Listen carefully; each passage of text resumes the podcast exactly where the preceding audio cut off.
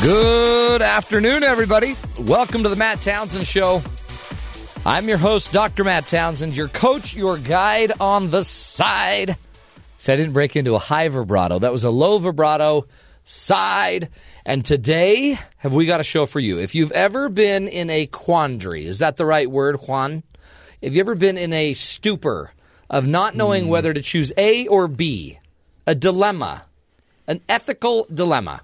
like do i wear a white shirt when i'm getting ready to observe court or a blue shirt like something like that Again, joined uh, on the board today. Juan Mijares is running the board. Uh, he is not an attorney. no that's why i said observe He observes because he's only one year into law school, and uh, he dresses like an attorney. And by golly, if he doesn't smell like an attorney, but he's not giving any legal advice on the show. it's that deodorant or something What is that? Is that uh, legal brief? I think they call it oh. hey, legal brief.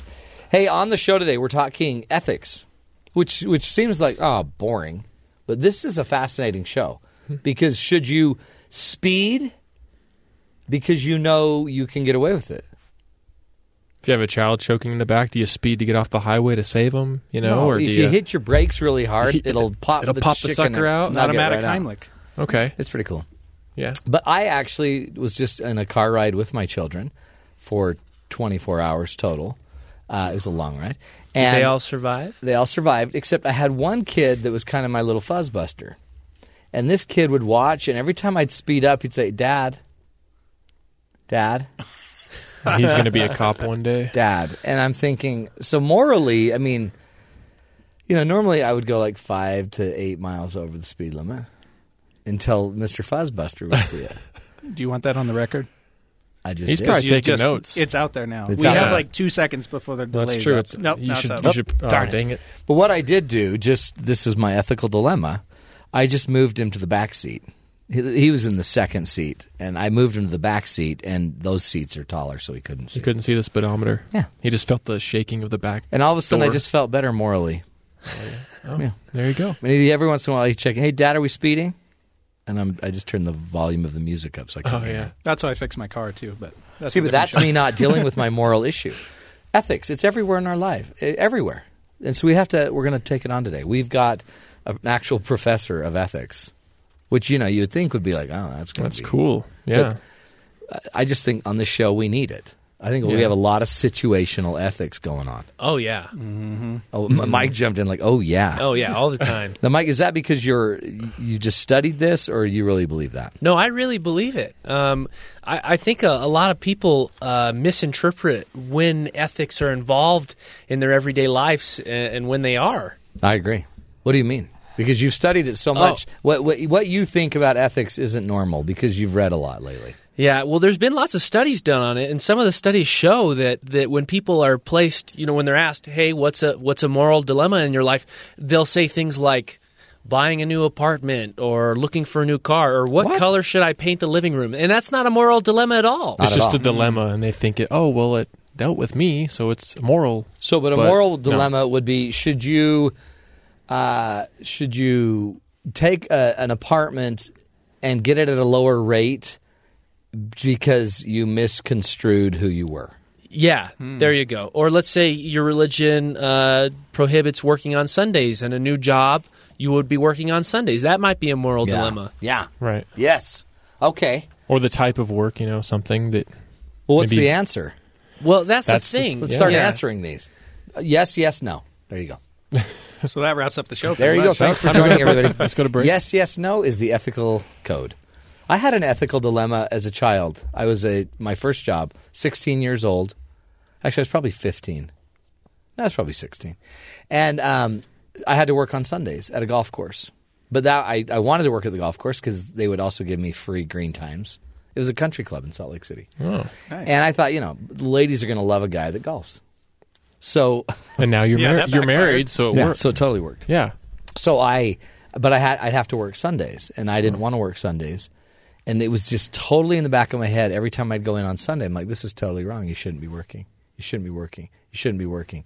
And then I had a little golf cart. They call them a Cushman. Cushman's a brand. And I was driving this little golf cart around and ran it right into a fence accidentally. Oh. I was running parallel to the fence line, and the thing was bouncing me all over. And then my little box on the back of the little cart got hooked onto the fence, whipped me right into the fence. Oh no. Jeez. And I, I tore off uh, I tore off a, a box on a golf cart, and right then I decided, yeah, I probably ought, ought not work on Sundays. So I drove my cart in, messed up, and I looked at the guy, and I'm like, ah, this. I think this is God telling me I shouldn't work on Sundays, and he's like, we're going to make sure you don't work on Sundays. Wow. it was pretty cool. See, so I had a dilemma, but then God fixed it by having me crash. So that's why it's important that we don't leave it up to just God. We should probably make our own decisions. yeah. You got to do your part, Uh huh.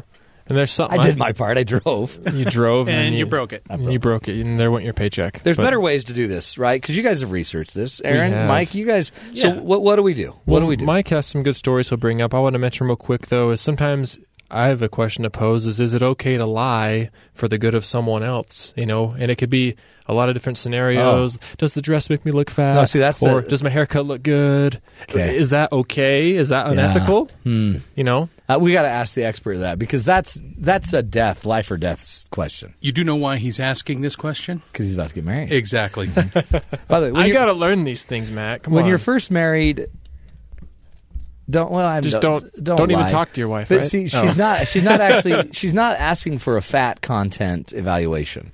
She doesn't want to know.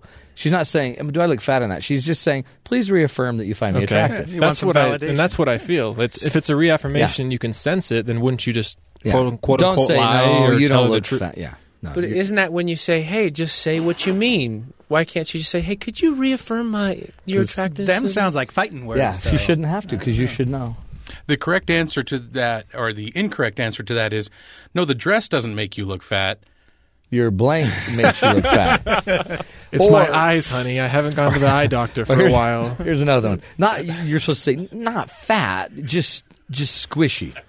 You don't look fat. I would I prefer am- fat over squishy. Squishy is personally. question, I don't know. questionable. I think the audience can tell that Maddie's not here today. Yeah, yeah. We're free to say whatever we, we want. are going overboard. Yeah, It's always some. It's fun on topics like this to not have Maddie here because she would she'd be hurting. should bring us back.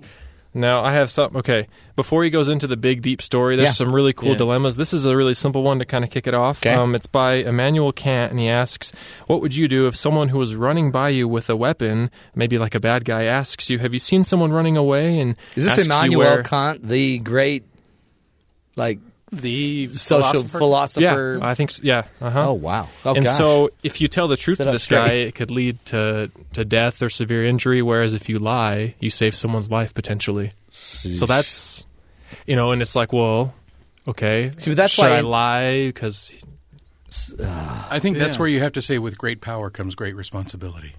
you have knowledge. Knowledge is power, right? Okay, but so, Hmm. it's also power to die. yeah. So that kind of So if the guy's running What do you by do? and he has a gun and he passes he's- you, yeah, and, he's and like, another you see, guy's like, chasing him, is that the question? It, it's it's in the opposite. If, if someone's running away, who's in, like looks innocent, and someone's chasing him like minutes says, after "Where with is a he?" weapon, where is he? You could lie and leave save the guy's Oh, lie. life. You just lie. You lie. So that's an Well, you, extreme. you don't know what's going on. Yeah, there. what, yeah, That's what what I if he was robbed gonna his you, house? you have no or- idea. That's that's What if a- he's an undercover cop going after could- the could- most could wanted be. list? Guy? That, that's Yeah. the And that's, point. when of it's- this. that's where it gets confusing. It's like, hmm, your brain will go off and fire these personal moral dilemmas and but then things what you've if been that guy raised lies with. to you and he says, "I'm a, I'm an undercover cop and that guy just killed three women." yeah. See, see, Tricky. Man, There- just there made it you even go. More There- extreme. There- that's why they call it a moral dilemma. Ah, Exactly. And it's funny, morals are really interesting because i across all societies, there's a few things that people find morally wrong, like murder, Mm-hmm. stealing, you know, but we deal with them in different societies in different ways. Like in Thailand, if somebody steals you, or, or in uh, y- uh, Vietnam, they cut off the left hand. There you go. And, uh, you know, here in the United States, uh, Western society, we probably think that's a little too severe of a punishment to deal with the crime, right? yeah, sure. And we Um, should cut off a finger. Yeah. Start Depending- small. Come Start. on. A little bit of the pinky. But see, that's it. Isn't that funny? Even how we discipline is based on our morals. I- Exactly. This is why so many people just want to have no morality. Let's get rid of the morals. Let's have an amoral society. Is that the word? I'm looking to the attorney. Immoral. Well, and with that, is there an app- amoral. A Yeah, because am- A would A be without no. without n- no M moral. would be the opposite of moral. yeah, I don't So it know. must be amoral. Amoral. We know what you're talking about. But see, it's, e- it's just easier to just not. Well, that's why we got to ask the experts because I'm pretty sure none of us know. So, is there an absolute moral truth? Like telling the truth is what it, you should do, or do you think that the world has some type of we feel like we shouldn't do com- compelled to not do certain things, like murder, for example? That's a, a globally Yeah. recognized. Yeah, I know we go to Unethical war, we thing, murder people all right? the time. Yeah, right? so- so then it's not called murder. So we just change what it means. Their Okay. death was be- to save we a justify, country. I guess. That's what I Right. think we have to do is we have to Okay. shift based on what we believe. Well, well, maybe we should test that. I have a set of uh, dilemmas here that I can Oh, read. These are boy. good. These are good. The, Okay. These are uh, from a, a set of dilemmas, a series called the Kohlberg Dilemmas. These are often given to psychology students as they're analyzing uh, ethics and, and moral behavior. And so this is one that is given, and this is flawed because every single character in the dilemma is eh, breaking some kind of moral code. And so you kind of have to decide, okay, what's going on here? So here, here I go. I'll read one. Okay. So Judy was a 12 year old girl. Her mother promised her that she could go to a special rock concert coming to their town if she saved up from babysitting and lunch money to buy a ticket to a the concert. twelve-year-old girl to a rock Right. concert. Okay, this makes sense. She managed to save up uh, the fifteen dollars the ticket would cost, plus another five dollars. But then her mother changed her mind and told Judy that she had to spend the money on new clothes for school. Mm. Judy was disappointed and decided to go to the concert anyway. She bought a ticket and told her mother that she had only been t- able to save five dollars from buying clothes. That Saturday, she went to the performance and told her mother that she was spending the day with a friend. A week passed without her mother finding out. Judy then told her older sister Louise that she had gone to the performance and had lied to her mother about it. Now, Louise wonders whether to tell their mother what Judy did. And that's uh, that's the dilemma. Because you ha- there's several different issues here. Oh yeah. Well, you, you, once you start lying, you're dead. So that's probably a sign, you know, you've already broken the ethical code. Well, Well- the, thing, the thing I found interesting is where she has the money and then she saves extra, but she still gets the ticket, so she's saving the five extra dollars she has. She's not necessarily going to be lying to her mom because she's saving money, but she's not obeying what her mother directly told her to do. Also, her mother promised her that she could go, and the mother broke the promise. Bait and switch. So Yeah. what do you do? Do you just This is where I call a law firm, you rock hard? like Athari Oh, and yeah. Mikatis. What, what, is, what does Juan think? I Juan's mean, you're- not a lawyer, so whatever he says, do not misconstrue. He looks a little bit nervous as over there. legal advice, but he does. He is wearing a suit, and he does have his hands on his hips right now. Juan. I just took them off. I think I would move for recess okay. and have time to deliberate. Great motion. Yeah. Great I motion. think that's what I would do. I would second that. Because I move to recess anytime I can because I want to be on the swings. absolutely. Oh, swings. dudum, tsh. Recess was a good time for me in Yeah. elementary school. Talk about moral dilemmas. See, watch what we're doing. See, we're avoiding the moral dilemma because none of us. Have It's a clue. hard. We don't want to appear, you know. But by the way, unethical. that also seems like parenting 101, right? right? So, mom ought probably not make a deal with her daughter and then rescind. You can't do that. Yeah. Just be ambiguous. Yeah, be very ambiguous. Yeah. No, That- teach a moral code, and then see. It's interesting. So now notice everyone has to kind of obfuscate and hide, and everyone's hiding now, and we're all no one, you know, mom bait and switched, whatever we call it. Uh, the girl's trying to be moral, but really is being more in a, in a moral in an immoral way, I guess.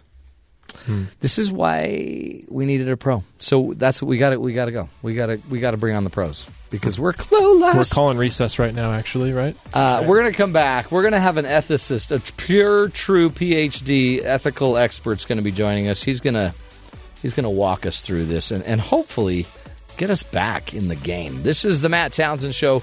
We're taking a break. We'll be back with insights into your ethics right here on BYU Radio.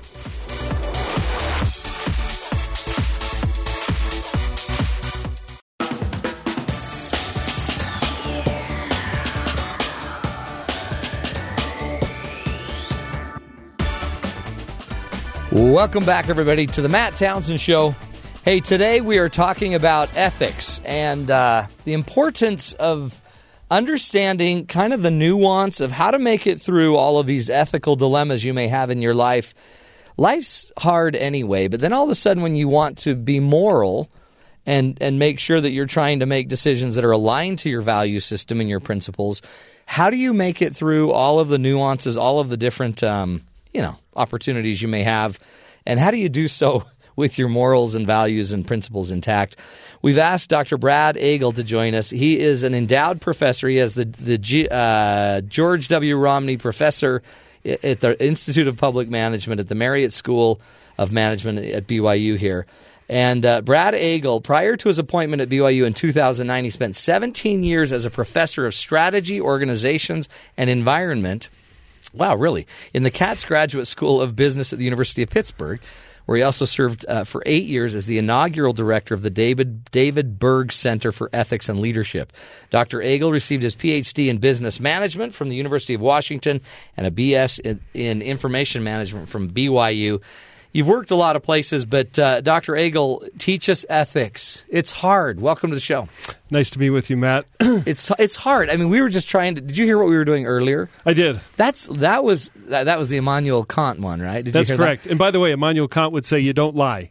Would he say that flat out? He would. He's uh, there. There are two big categories of ethics. One is deontology, which essentially says we follow a set of principles or rules, Uh-huh. and then there's another school that sort of says no, you're looking to see what's going to provide the greatest the outcome. greatest good. So kind Yeah. of means versus end. So it's kind of Correct. one's the law, of the means versus the end is what serves the best outcome. Exactly. And sometimes Well, they one's are at odds. Machiavellian, right? So the outcome is, is Well, that Machia- Machia- Machia- not necessarily, because Machiavellian, it's more about outcomes for me oh for you personally versus society's versus greater good. gr- correct. So uh, well, th- that just complicated it even more. Well, yeah, sure it does. It's very complicated. In fact, I, I was just having a conversation with some people who read this article, some friends of mine, and Yeah. they said, "You must have really tough life." And I'll tell you what, I do, feel the pressure. Oh, yeah, because everything to you, you see the moral dilemma that most of us may not even see. it's what I see the world through. So yeah, I uh, I feel a tremendous amount of pressure to do the right thing. Why and you did can you- imagine after 20 years of teaching thousands and thousands of students Yeah. you know i'm worried to death that i'm going to make that mistake and you And- know and it's gonna blow go everything public. Yeah. exactly i'm going to blow everything All of a sudden, we're going to find all about Brad Eagle. You won't believe what he did. Exactly. He's such a failure. Um, so where we found you, Brad, was there was a, a ma- an article in BYU magazine by Brittany Rogers that I I loved because it got into a bunch of scenarios, and the scenarios were very basic, and yet. I mean, it was amazing to me how you were actually able to kind of show that th- this isn't one scenario. There's five potential, six, seven, eight, ten things that could that are just paralleling that. And every eh, out of four, I had 24 ethical dilemmas that I could see in my own life sure just Uh, by you giving me four examples. First of all, kudos to Brittany. She did a wonderful job Yeah. on that article. Um, the way this article came about, um, some of my colleagues and I, we've been trying to figure out how to make teaching ethics effective. And it's a, it's a really difficult sure. subject to teach. Um, and so, quite frankly, ethical dilemmas, there are thousands, millions of them. They come in every color, stripe, you know, flavor you can think of. Um, and there are general tools that we teach our students, things like the principles, the rules, do the Right. best thing, you know, Yeah. the golden rule, those kinds of things. And those apply to all ethical dilemmas. But th- those aren't always that helpful. Sometimes there are particular kinds of ethical dilemmas. You go, well, what do I do with that kind? Yeah. And so I've gathered hundreds and hundreds of ethical dilemmas from my executive MBA students, executive MPA students, MBA students over the Really? years. Yeah. And what uh, my colleagues and I have done is we've gone through and said, what are the similarities here? Can we come up with sort of a set of basic ethical dilemmas? And we've looked at hundreds of them, and we basically have 13. So 13 kind of very typical ethical dilemmas. Correct. Just about any ethical dilemma you can find, you could probably look down that list of 13 and go, it's a number seven, or it's a what- number three. Oh, That's kind of what you were categorizing. You just gave four in that article. Correct. four of the 13 because yeah like um, having a leader asking you to do something you didn't want to do Yeah, or it was something you unethical. think. That's right. Something, and that, by the way, is the most common dilemma that we get from our students. is it really It is. like That's having number a one. teacher okay do this for me before we go too far just explain what is ethical what is an ethical dilemma or So- what is ethics Yeah, I mean, ethics is it's a general category of how we think about right and wrong in terms of human relations. Okay. So how do we treat one another? And we can do that in uh, personal realm, you know, family ethics, church ethics, Yeah. business ethics, medical ethics. So it's about how we treat one another and what are the rules and principles that guide us in that treatment. you know it's funny there's not it's a dynamic thing it seems like so uh, or is it static Like, is- so do, is it just a set of rules that I just need to memorize and then just apply the rules to the world, or is it? Is it seems like it's kind of more dynamic because it's not going to lay it's not, not going to lay up like just two choices. There might be eight implemented choices or potential choices out of one scenario. Well, the tricky part is there is no set of rules that everybody agrees on. Yeah. And oftentimes the different rules, like I said, the the idea of uh, as you were talking before, Yeah. means ends. Yeah. Sometimes they'll give you different answers. exactly. So we've got a set of general principles, but oftentimes the, the difficult ethical dilemmas are where they'll give you different answers. Yeah. Fortunately, a lot of time, you know, should I smack my brother for no reason? Right. If you put if you put all the Mm, Yeah. Mm-hmm. ethics tools together, they'll all say no. Yeah, exactly. But the kinds of dilemmas we're talking about, one tool might say yes, a different philosophy would say no. So those are the ones that are the as you would say dynamic. Holy, yeah, exactly. Um, it's because we don't all have like nine out of ten dentists to ask, Right? so you can't just go to the dental board. Well, quite frankly, even even you know if you had nine out I of guess ten they'd all argue. ethicists, Yeah, they- it's on different. the on the difficult ones. so in the end, it doesn't matter except to your approach. Well, it does matter though. Okay, Because explain. it affects other people. We're talking about your behavior That's and right. how it affects other people. Um, in my classes, I say it's not always easy to know exactly what the right answer is, but there's often it's easy to figure out what the wrong answer is. Okay. So I may not know out of these three or four different things what I what I should do, but I can oftentimes say those two are probably wrong. Yeah. So let's one of, one of definitely these two, not do those. Yeah, let's definitely not do those. Okay. And I guess narrowing it to, to at least the top third of greater good, maybe to top to find like the the best option you can see. Yeah, was and- probably going to be healthier. Yeah, Maybe it's absolutely. just really just asking the question or knowing that there is a question. well, that's a really good start. Don't you think? Yeah, we call that ethical sensitivity. Is that And we see lots of times that people don't make good ethical decisions because they didn't even recognize that this was an ethical issue. They, Mm-hmm. they were affecting, you know, their behavior, their decision was going to affect other people. It's such a big like I, I don't know if you heard the story about my son questioning my driving speed. Oh, I missed that part. Oh yeah, it was beautiful. And um, in my head, I'm like, well, son, I'm saving us money, and and yet, anyway, I was speeding. But he's like, well, dad, we're not supposed to speed, right? So we're not supposed to go above that. Yeah, so you were you were doing the what we would call utilitarian Yeah, analysis, I can- which is you I can get away with five over. well, Seven you, and over. you're and you're saying it's going to be better for the world. We'll get to where we need to Yeah. Mm-hmm. be faster, and I'm still safe at that speed. And your son is taking the deontological approach, which is the rules or principles, saying no, no, we're supposed to follow the rules, Dad. Isn't that? and then you don't want to like blow his little world up, and because you're you're right. Yeah, So I just put him in the back seat where he couldn't see. yeah. There you go. It's wrong, but That's one of the ways we deal with it. Yeah, it's, we just Absolutely. throw Sure. it, we always throw it in the back seat. I have I have a bunch of students who are looking at uh, film clips, looking for rationalization techniques we use. There there are actually fifteen that we identify that we They're use. just to- common rationalizations. yeah, because we all like to feel that we're a good person, Yeah. right? Yeah, yeah. So if we do bad things, that destroys our mental image of Oh, ourselves. yeah, we don't want to go there. Right. So the other the other approach is to then rationalize that that bad thing was actually not bad. Yeah. And we have lots of really our minds are really good at that.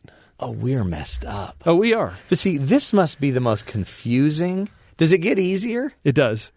You can start see the pat. You can see the patterns better. there are there are frameworks that we can use and and literally as as we go through these 13 not that we're going to go through them Yeah. today but we have now set up a series of questions for each of those 13 that actually help clarify the clarify Okay. the issues for people This is huge. Um, let's let's wait. Let's do some scenarios when we come back. But um, let me ask you: Is, is this harder? So, because we're coming on the show today from BYU, okay? So, a religious institution with a with a set of religious code and values. Is it harder ethically for people that are more religious, or is it easier? it's a double-edged sword Okay, talk about that. It truly is. Um, to some degree, uh, we think we're morally superior. Yeah. And so, therefore, we think we know the right answer. that's and- totally wrong. Right. Yeah. And so, like, uh, the biggest hurdle that we have to overcome at BYU is convincing our students that they actually need to take this course, that they're actually going to get something I out of it. know moral. I know exactly. Oh yeah, I've been to Sunday school. I'm a, Yeah. I was a missionary. I don't need. I, I don't need this. It's true though. And the first day, we give them a scenario, and they do the scenario, and they're all over the board Yeah. on what they think of the right thing to do is. You're in like- fact, very, very opposing viewpoints. And see, that you're kinda- corrupt. You are corrupt. But we have to, you know, we have to break them down. Yeah. We're like Marine Corps. You have to break them down, and, but then we build them back up. But the other side is that they are more committed Mm-hmm. to doing the right thing. So when you're able to help them, they they are committed to doing the right thing. So Yeah. when they figure out, you know what, I actually can get some help from this, then they're excited, and then it's actually funner because the lights go on Now they're- and yeah. their their commitment is there. Well, and you, I, I, there seems to be. I mean, we're always like the most stone sober, stone sober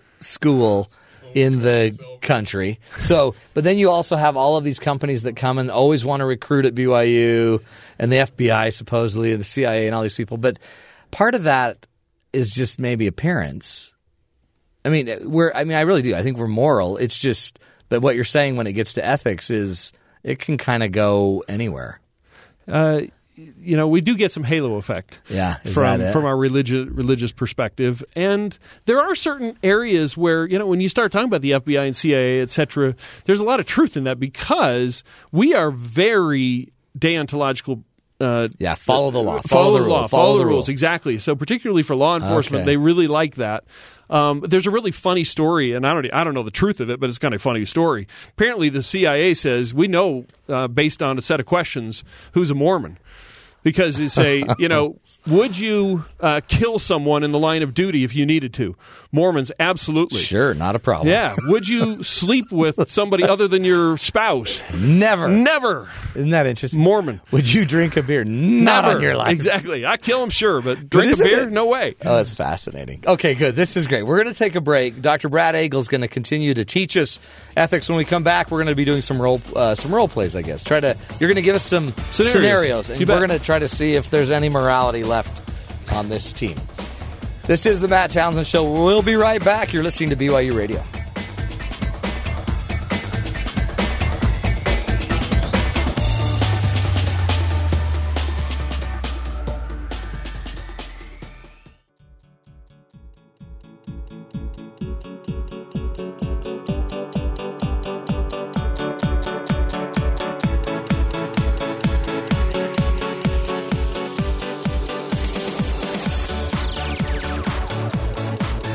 Welcome back, everybody. This is the Matt Townsend Show. Hey, today we're talking ethics. Have you ever wondered, you know, you're in a dilemma and you don't know quite how to get through? Your boss has asked you to, to do something that maybe you don't think you should do. It's not, you know, ethical. He wants you to lie about a report. Do you do it? What do you do? Your job's on the line. Well, we've got the pro here to tell us. Dr. Brad Agle is joining us. He is a uh, an endowed professor. He has the endowment, the George W. Romney Endowment um, at the Institute of Public Management at the Marriott School at, at BYU. And uh, Dr. Agle has been working ethics for years. One of his books includes it's a research companion to behavioral ethics in organizations, constructs and measures. He has another book called Business Ethics: A Field Guide. But Dr. Agle is an active researcher and he concentrates his- his work on business ethics, stakeholder management, he's CEO leadership as well.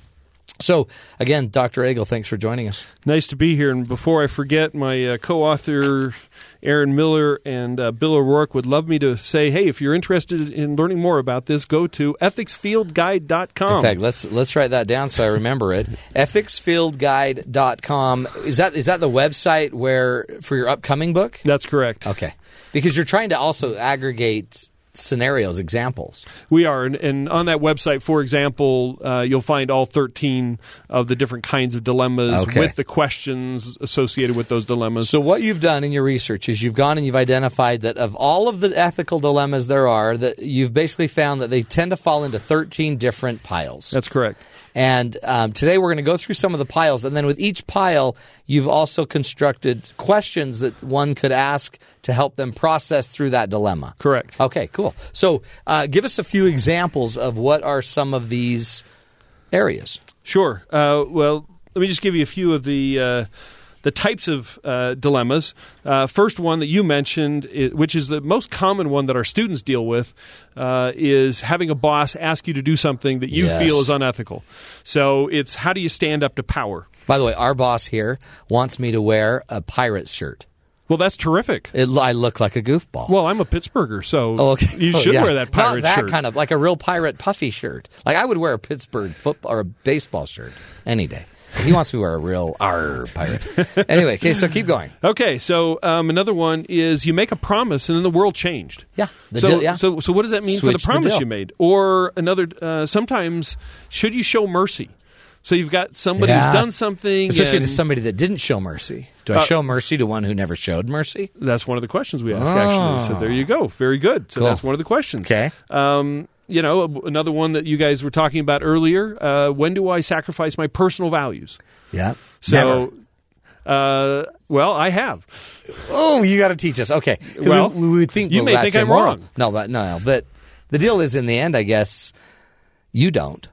Uh, it, it was a difficult uh, decision, but I've worked on Sunday. Oh, so have I. I crashed my car because of it. Yeah, that was yours. that yeah, was mine. yeah, it's yeah. bad. But um, I didn't. I, uh, mine Maybe- turned out fine. okay, how about this one? How about you get two hundred and fifty dollars worth of meat from Omaha Steaks? Ah, mine. Yes, That's your indeed. scenario. That's my is it- scenario. Is that how you got into this? no, no. I, I- in fact, That it's a, was just- it's a long story. We don't have time to go into. But my short, flippant answer is I got into ethics because of sexual misconduct, Did you really? which is really true, Which- but not on my part. So let's make that clear. Okay. Okay, so And then after that, you're like, okay, I, somebody's got to figure this out. So I, w- I, I got I went started into a PhD program, and I was um, going to study how organizational systems, information systems, affect organizational design. There was a professor there. I was going to work with him, and between the time I got accepted into school and showed up in the fall, he was gone. Busted. He was busted. Apparently, he suggested to a doctoral student that if she wanted to finish, maybe sleeping him with Oh, him would, no. would would make it faster. And so then all of a sudden, you're now in the program, and I'm your in the professor's program, gone. and the, pro- that professor's gone. Part of the program dealt with ethics, and so I ended up doing more ethics than I had originally planned on doing. Isn't it weird how life works? It On an does. ethical dilemma, you were forced to do more ethics. It was, yeah, and there, there's a whole bunch of twists well, and and thank turns. heavens to you that. did. Uh, it's been a lot of fun. It's been a great ride. And now you're here to teach us. Give us a scenario. What's a scenario that we should think about, and then how do we solve it with the questions? You bet. So here's one that uh, I like to give early in my semester. Uh, so you're a manager, you're an IT manager, Okay. and you're working on a new project, very important project. You're a multi billion dollar company, you're developing a system for another industry, so it's a really important project. Right. And you need a particular technical expert. And there is one working in your company, but he's working on a different project. And you keep trying to get him, you keep trying to get him, you can't get him because he's on this other project. Meanwhile, you've got somebody else working there, but that person's leaving in a week and a half. And you've got to get somebody in to gain his knowledge to do the transition. Before we transition. yeah, before we transition, it's a critical project. Yeah. You're barely on schedule, you're a little over budget, and so you're kind of panicking. And so you got to get somebody in there. You finally find someone who is qualified for the first part of the project, but the second part of the project, you're like, eh, not really sure he can do it. However, you got the other guy in the company still, and he could sort of help. So you go, okay, I'm going to hire this guy. So you call him. He he agrees to start. Yeah. So he's hired. Oral agreement. Come in on Tuesday. It's Thursday night. The next day, he's calling the other guy, starting to get the information. Oh, no. Monday afternoon, the other guy Inside inside, the your company company, says, calls "I'm you in." up and says, "Did you hear about the acquisition we did this morning? We just did the acquisition, and you got it." I'm I'm going to be I'm potentially laid off from the company, so I'm available for your project. It's You're three- hired. It's three o'clock in the afternoon. Oh, Darn it. Where are my morals? What are you going to do? I'd hire him. Well, of course, you got to hire him. Gotta hire him. because you got to meet your commitment Yeah. to your to And your he's client. the guy. He's the guy you Absolutely. always wanted. Absolutely, and he he can do both stages. So now, what do you do with the other guy? You Um, made a you made an oral commitment to him. You said you're hired. I go tell HR, Okay, that's a great idea. and by I the have way. him bail me out Okay, yeah. because I messed up, and on, that's why you shouldn't have me doing these things. well, no, your your your instincts are good. Don't you First think? thing is, yeah, you, they, you they should know go, what to do, and they know this is guy's more valuable. Really, Exactly. So you should go get that help. Okay. Interestingly enough, about half of the people, the two thirds of the people who I who what would they do? th- they they just say call the guy up and say sorry, you don't have a job. Which Oh, is yeah, that's- it- it- that's it- horrible. It doesn't feel very good, Yeah, does that it? feels I mean, bad. you just kind of go to the golden rule and you go, Yeah. I, I don't think I'd like that phone call. I actually, that's why I was having, I was going to have HR tell him that. but HR might, okay, yeah. so let that's me get, so let me give horrible. you some let me give you some questions. Okay, so this is the you made a commitment and the world changes dilemma. Okay. Right? Which is life. That's life. That Yeah. happens all the time. Yeah. Okay. So some of the questions that we now then ask you. Number one, Uh, well, we first start with what's the basic principle? The basic principle is you ought to f- fulfill your commitment. Yeah, you made a promise. You made a promise. You, in general, you should try to fulfill your your Right. commitments. Okay, but that's not always the case. So, what are some of the questions? Number one, first question is: Do you have the ability to fulfill the commitment? Can can I do? Can, do I have the, the the ability to call the person and cancel him out, or to keep him in? or, or to keep him in? yeah, right. yeah. So, and if I don't, because I'm over budget, i- if you have, you know, you're a small company, and you just simply do not have yeah. the money. Yeah, then no one's really going to hold you morally liable Right. for that, right? So I, I tell my neighborhood we're going to have a you know a barbecue at our house this Saturday, and then the hurricane comes through, and I don't have a house anymore. Yeah. No one's going to really say, "Ah, you, you're a terrible liar." moral person. You Right. didn't have a right." So do you even have the Ability. uh, ability? In this case, these are, this is a multi-billion-dollar company. The answer is we have the ability. we have the ability. Okay, so that really doesn't Even if my department doesn't, my company does. Correct. My HR does. Yeah. Bingo, exactly. So that really doesn't let you off the hook in terms of the commitment you Right. made to this guy. Now, one of the questions we ask in this one is, well, what kind of commitment are you making? You know, sort Yeah. of. Some people say, "Well, a job, okay, well, you're Yeah. you can be fired at any time, so that's really not much of a commitment." Then you have to ask yourself, "Was that the kind of company you want to be? Is that the value That's or a principle? great you- question. your- Is your this how you company- really want to be? Yeah, exactly. So for most companies, the answer is probably not. Right. So uh, you have the capacity. Second question could you have seen the potential change coming when you made the commitment? Right? No. So in this case, they see this is a really tricky one. Is this is a it? tricky one. Oh. Because that individual could not have seen it coming, But the other. but the company knew it was coming. Oh, so the company's obligated. Yeah, because the, the And person they were the one keeping the secret because they were doing the buyout. or bingo. whatever. Exactly. So the company has to step up. bingo. That's Very cool. good. That's a great Exactly. question. What is Exactly. the question? The, the question is could, you have foreseen the possible You the change? person or you the bigger entity? That's great. Yeah, in this case, that's why it's a little tricky because Yeah. y you, as the employee, you were not making the promise on behalf I wasn't of in the yourself. know. Mm-hmm. You were making the promise on behalf of the company. The company did know. Did HR know I was hiring this guy? Yes, but HR didn't know about. So okay, that's at that cool. level, at that level, But they that's- didn't know about that's it. really good because it seems like one way to deal with your ethics then is just make. Like almost make it a bigger pile. Like I don't know how to say this because I don't have the. Well, you- you- but you just make it a bigger, just increase the circle. you want to get help. So if if I can't handle it, then I'd increase it to my HR expert that could. And if she Absolutely. can't, she can go to the corporate side. Absolutely. And You then wanna we have get to help. ask all these ethical questions on each of these levels. Yeah, and a third question is: Is there an alternative that would perhaps make the promised party just as happy as if you had kept the original commitment? That's great. So, is there something else we could do? Is there a third alternative?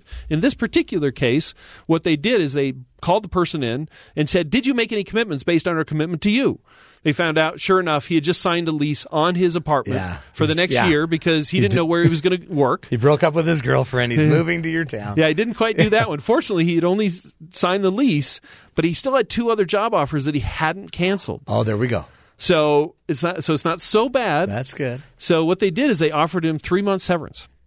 Did The, they really? the one month severance would basically cover the penalty he'd have to pay for getting out of his lease, huge. which means he then walks away with two months of pay yeah, for doing nothing. for doing nothing, which made him feel pretty and he darn- could still get another job. he can get and he did get another job. And interestingly enough, two years later, that company needed his skill set again. And, they when hadn't they burned went the to him, bridge. what did he think? I like these guys. I like these guys, and he ended up going to work for them. Oh, that's huge. See, that's ethics. That's why it pays, huh? Because we handle it right now and we can get better results tomorrow. ethics pays at every level. I can, I can. If, if we had more time, I could demonstrate how ethics pays as an individual. I can demonstrate how it pays as, a, as an organization. I can demonstrate how it pays as, as a a society. country. Yeah. Okay. Well, Save it because we're coming back, and I, I would love to hear how that goes. Plus, I want to do another scenario. You bet. We're talking with Dr. Brad Ag- Agle here from uh, Brigham Young University. He's a uh, you know he's an ethical pro. He just walked us through a dangerous minefield where we could have died. there could have been carnage, and instead we saved the world. We're going to take a break. More with Dr. Agle after this. You're listening to the Matt Townsend Show right here on BYU Radio.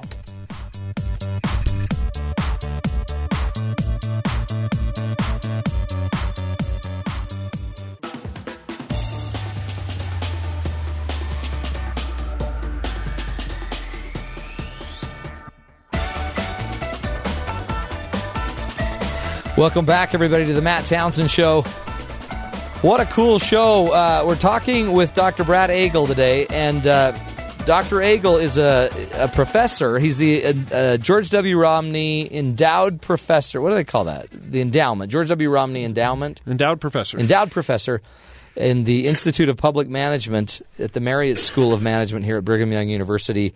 He basically is teaching everybody how to be more ethical, how to deal with life, which is complex and changing, which is always going to throw you in scenarios. In fact, he's identified there's 13 different scenarios which are going to create a, an ethical opportunity, a place to exercise your ethics.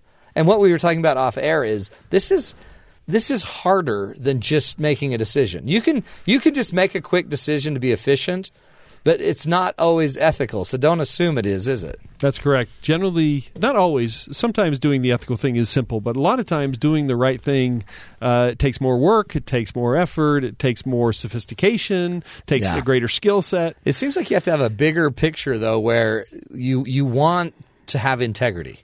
There's no question. That's where it starts. Because if you don't, if it really doesn't matter to you if there's integrity or not, then you'll just burn through people. And we all know people who are like that. Yeah, we do, don't we? And we know people who have a strong sense of integrity and you know you work with people for very long and you can pick those people out pretty quickly It's uh, so true.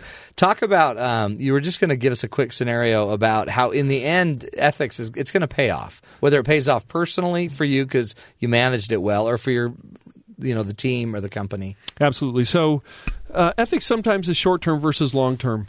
Um, sometimes doing the right thing can be damaging to your career, to your company, et cetera. In a sense, damaging. Yeah. You know, you don't get that short term payoff or whatever. You're not immediately promoted, right? Correct. But generally, and not always, I mean, sometimes there's a long term price to be paid for doing the right thing, but generally, it's actually going to pay off for you. Um, if we look at it as a, a, before I was talking about the individual level, organizational level, societal level, Yeah. you know, we go to the societal level, it's really easy Oh, to see, yeah. right? I mean, if we don't have people cheating and stealing, et cetera, we don't have to have so many police. That's and, right. You know, we don't have to pay for the prisons. And so it's pretty easy to tell Sure. that uh, an ethical society is going to be a better place to a better place to live. Um, at the uh, individual level, there are obviously psychological award, rewards. The organizational level, which is where I teach most mostly, and I think mostly about business, um, we talk about transactions costs. And Mm. transactions costs because we live in a modern society where we all specialize in something. Yeah. We all have to trade. Well, if you trade with people you can trust, that's It's- a really inexpensive transaction. It's because efficient. It's, it's it- very there's an efficient. efficiency because I can just believe more what you're saying without having to do due diligence on everything. That's exactly right. And you can find that same phenomena within your organization as well as between Interesting. organizations. Yeah. And so I do a whole fun class on transactions cost economics where you demonstrate that Yeah. very principle that we can specialize to a greater extent when we can trust other people we That's can huge. we can spend our time doing what we're good at. That's that Stephen M. R. book, Covey book. Uh, you know, speed of trust. Speed of trust. In fact, Stephen R. Covey, he, he came and presented that book a couple of years Did he? ago. Yeah. And I went, Stephen, you did a great job of taking a whole bunch of really s- good- Hard, yeah, yeah, hard theory, yeah. economic principles, and and and that's essentially Yeah. what he, he illustrates in There's his that book. quote. He says, "Low trust cultures pay a high tax." That's correct. So high trust cultures pay a lower tax, which is what facilitates efficiencies. Bingo. Right. So if we're really That's it. trusting, and it doesn't mean you don't do due diligence ev- eventually, but I don't have to do it on everything because I, you know, in the end, I'm going to check. That's right. So right now, let's just make it fluid and make through this. Well, and and, then and, quite frankly, if you get to where you really want to be, you don't, don't ever have you to might do not ever have. diligence. To. Well, Yeah. that's how we used to buy a house with a handshake. And I- now Uh, I you don't gotta remember those have- days, man. Like, don't you? well, I bought a trailer with a hand, without a handshake. Um, in the end, though, uh, give us another scenario because Sure. I think, but- and maybe do this too. Just quickly run through the thirteen scenarios. Okay, sure. Be- I mean, or just, or even just because I know they all have like a name and a, but every one of them, I think people can relate to. yeah. So we already talked about standing up to power. We have conflicts of interest. So, conflict of interest would be if I'm going to get, if I'm trying to hire somebody to do something and they're my brother. That's it. Yeah, that's a conflict of interest. And I'm going to come back and give you. Okay. You talked about stakes before, and I'm Yeah. gonna, that's a conflict Okay. of interest one. Sometimes you have a suspicion you don't have enough evidence. Um, we already talked about make a promise, and the world has changed. When is it okay to skirt rules or break laws? Sometimes that's actually the right Ah, Let's thing. be- yeah, exactly. Uh, when do you intervene? You see something going wrong. It doesn't really. it's see not- that- You're not in the I middle, know. but you see something going. When you see should somebody you- being hurt or harmed. Yeah, exactly. When Am I should- supposed to intervene? Bingo. Um, another one we'll talk about is uh, when do you s- or the, When do you sacrifice personal values, right? When do you work on Sunday? Yeah. Uh, how about where there's an unfair advantage? You or the other party has an unfair advantage. What do you do about that? Yeah. Sometimes you make a mistake. What do you do? Repair. What you know?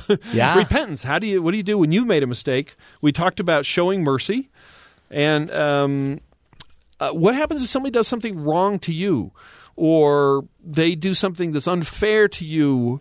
W- Can you repay harm with harm in some way? What? Yeah. Isn't what's it- okay? It, seems fair. and then when is it okay to dissemble? Now, Matt, December. I shouldn't. I shouldn't test him on air, should I? This would be too mean, Well, we'll wouldn't see. it? Well, let's just see. okay, I should. Everyone's like, okay, the everyone's like, producer test here him. is say test Okay, him. don't listen to him because What- he's on the witness relocation program. What does the word dissemble mean, Matt? Dissemble without assembly. Ah, disassemble. That's what everybody thinks. Let me tell you, there's this wonderful hymn we sing that goes, "We'll love one another and never." Dissemble. Does Dissemble, it but say cease that? to do evil and never be one. Yes, it does. You've got a great voice. and by I the way. find well, thank you. Um, dissemble is a word I've never even heard I of. used to think I had a good voice, and then I have this wonderful son who's got this amazing voice, Does and it's he? like I can't sing anymore. Um, so it sounds, it, it- yeah, right? it sounds like it, disassemble. It does, but it, that's not what it means. And we have all these LDS people, none of whom know. No, what- and- but they all sing that they all song. sing it, and it sounds like a promise, doesn't it? Well, yeah, totally. And it yeah, sounds we all made really a, good We've when all you made sing a, it. We've all made a promise, and none of us know what in the world promise we've made. What is so the the dissemble? word? Oh, it's a means, promise. No, the word dissemble means to make something appear different than it actually is. oh, So it's basically deception. So- interesting. So, whether it's through something I say, Yeah. something I don't say, but it's somehow making something look like one thing when it actually is something else. So the, the ethical dilemma is if that's happened, Or, am I or o- when is it is it ever okay to do that? So oh, yeah, to get your kid to eat vegetables, should you dissemble? Uh, yeah, there you go. exactly. I dissemble all the time. all the time. We- yeah, but somehow you say we're not. You're never going to do it. Never you gonna sing, we're do going it. to do it. I do it all the time. When I taught my kids about uh, Abraham and Isaac, Yep. because Isaac was going to be sacrificed by Abraham, my kids don't know that that was eventually called off. Because I want my kids to know that that their parents can sacrifice them. So my, hopefully my kids aren't listening, or I gave it away. but you see, go. that would be dissembling. But you know, sometimes but sometimes you need to, right? I mean, if you've just been promoted to the manager and they're going to announce it in a few weeks, and they said, you know, don't tell anybody, nobody in the organization Yeah. knows this, and you know, one of your coworkers and comes up and says, "Come on, Matt, I'll bet you you're it, aren't you? You're, you're our new manager, right?" Oh, that's a good one. You know, it's like, uh, what am I supposed to do? Um, Okay, that's cool. And then finally, how much loyalty should you show? Now you've worked for you, you've worked for a company for several years. They've been good to you. You get another offer. Should I you give feel them two like- weeks' notice? yeah, or, or you know, should you know they paid for my education? It's like how how how much do I have to give back before I feel like I've paid them back? So anyway, those are the scenarios. Let's go to a, let's go let's go to another scenario. We've only got oh, we've got three minutes. Can you do one in one minute? Uh, let's do the uh, let's do uh, working on Sunday. 'Kay. So uh, I I I did executive MBA programs in Brazil and in Prague Wednesday through Sunday. Classes Wednesday through Friday and a different class Friday afternoon through Sunday. Wow, I I you should you don't believe in working on I the don't Sabbath. believe I work on, on the Sabbath. So I s- went to them and said, I'll teach the Wednesday through Friday. Great. They agreed. Everything's fine. I'm going to teach. And right before that, I get a call and say, hey, this other professor who's supposed to teach Friday through Sunday um, is uh, has a family reunion, really wants to switch with you. What do Ah, you do?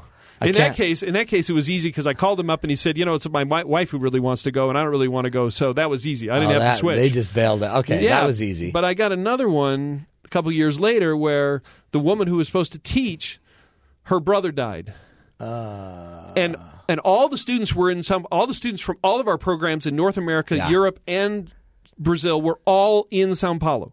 but see, that was just that one time, That was at one time, and the woman's brother died. Yep. you got to do it and I did. because that's what the see that's so, So, one that's- of, yeah, one of the that's que- ethical. Yeah, what, one- what are the questions? One of the questions on that is what burden am I placing on others by imposing my beliefs or relationships? I was the only one really qualified to teach that class. Yeah. Had I not broken my But you would have put a burden on this woman whose brother died. She'd have to worry about replacing herself. And yeah, that would or, have, and she wouldn't have really done it. yeah, Um, the only thing we could have done is told those 120 students huge burden. you just don't get the you just don't get this class. We're gonna- Sorry. you're going to have to take the class another time. Yeah, no, that's good. That's is that the only question? Uh, no, there are other there are other questions. Give us, give us one more question. Um, so uh, what costs am I willing to bear for my beliefs or relationships? Interesting. So- do you want to be known as the guy that made 130 people not ever take that class? Yeah, or you know, I was bishop at the time. Yeah. So, you know, what example am I so- You're showing gonna for miss my your church, yeah. I'm going to miss church. Oh, Brad. Okay, give us this. We got about 20 seconds, but you tell us what's the one thing to remember just that would help us with our ethical dilemmas. Well, I think the first, the, the one thing is understand that it's like anything else where you have to develop the skill.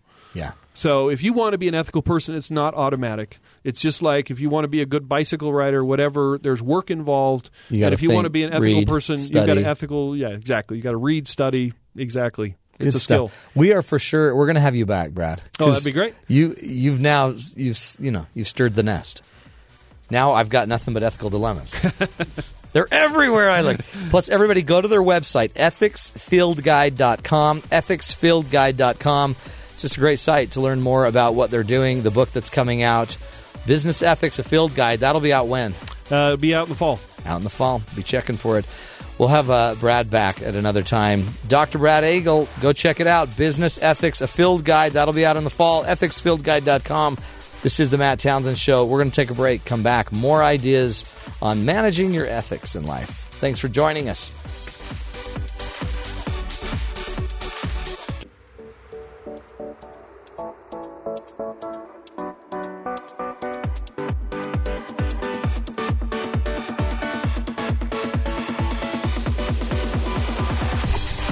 Welcome back, everybody. Today we're talking ethics. How are you doing? That was a great discussion with Professor Eagle. I really think uh, we can't get enough of it. Did you get enough, Mike?